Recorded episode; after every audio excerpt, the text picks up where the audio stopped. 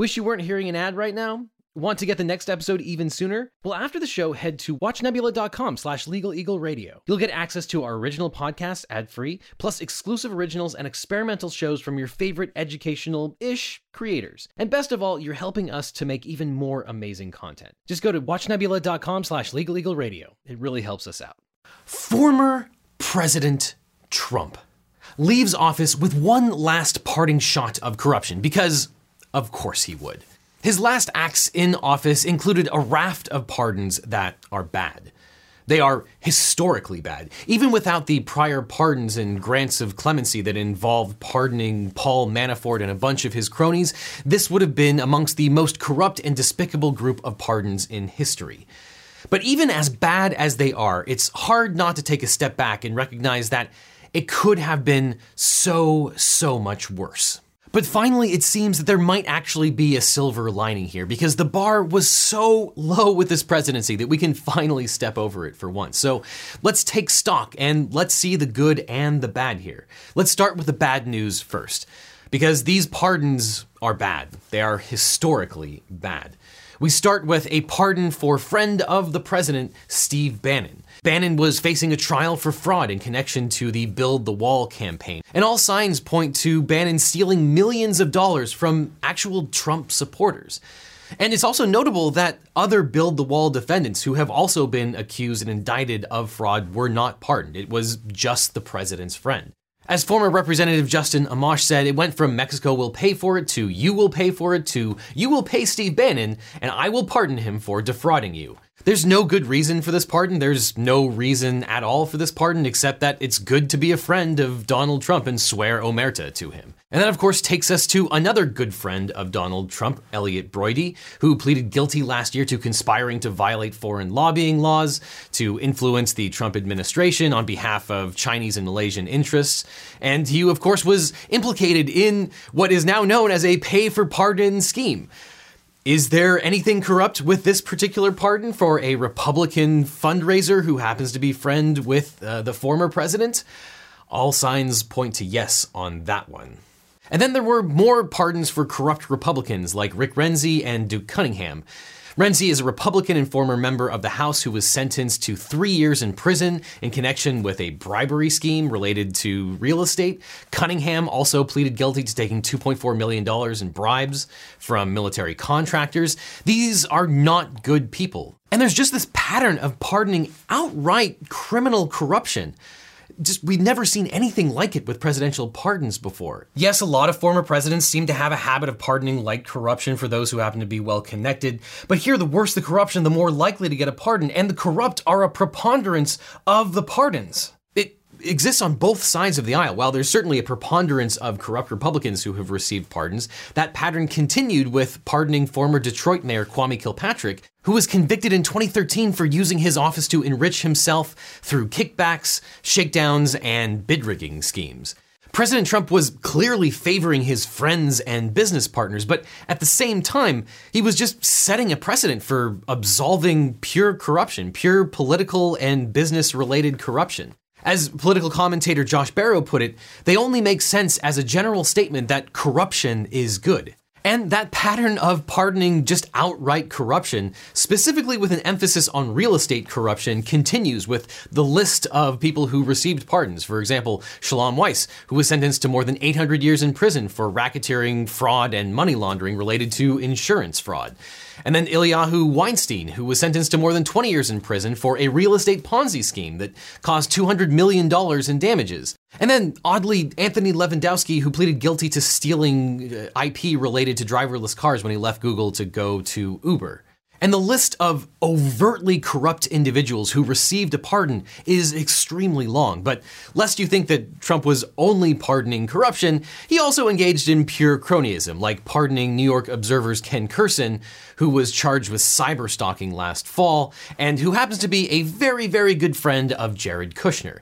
And then, as potentially the very last act in office, President Trump had one last pardon to dish out after the raft that he released released at 1:30 in the morning, he also pardoned Albert Pirro, who was a real estate developer and notably was the ex-husband of Judge Janine Pirro from Fox News.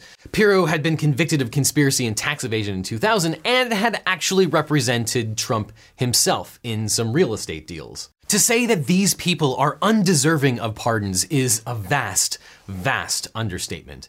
And of course, potentially as a cherry on top, at 1 o'clock in the morning, President Trump revoked his 2017 Drain the Swamp memo, which uh, prevented members of the White House from lobbying the government for five years, so that the members of his administration can now lobby the government. It is time to drain the swamp in Washington, D.C. In retrospect, looking at all of these actions, which were entirely foreseeable, it's not hard to see why people who thought that President Trump was the anti corruption president and would actually drain the swamp also happen to believe in stupid conspiracy theories and absurd prognostications that never came true. But if you did believe any of those preposterously dumb things, please contact me. I have some really interesting investment opportunities. You might even call them unbelievable. But let's also take stock that this actually could have been much, much worse. President Trump could have pardoned himself and caused an actual constitutional crisis.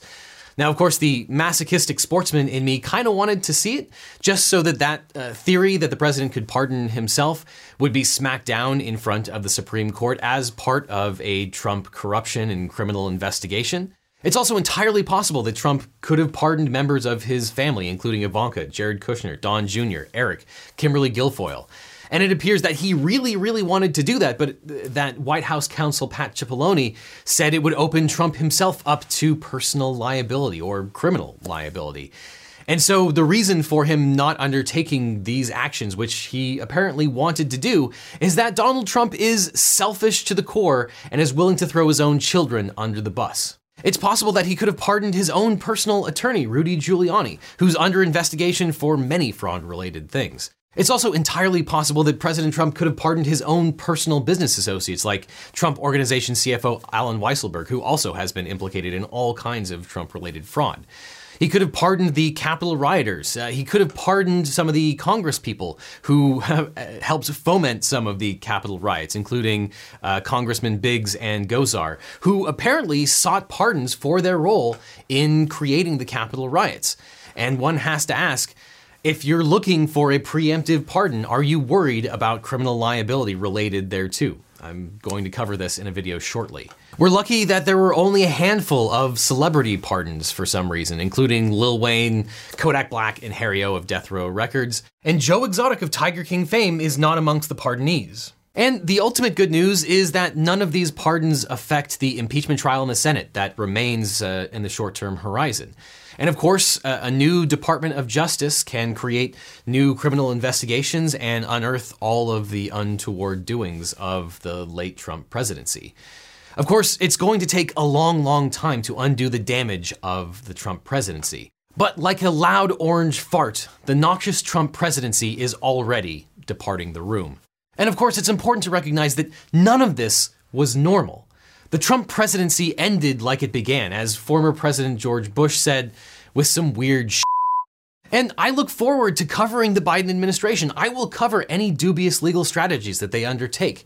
My lawsuit against the White House will continue because it's about transparency, not about partisanship. But make no mistake, the last four years were not normal. And as a reminder, Donald Trump is now a private citizen. To the extent that he ever had immunity as president, he no longer has immunity for anything. These pardons are largely unjust, but they likely won't have systemic reverberations, or at least those reverberations should be dampened. Many who received these pardons might even face civil and state based criminality down the line. These pardons are bad, but they're likely not earth shattering. By all appearances, the damage of the Trump administration was extensive, but it's contained.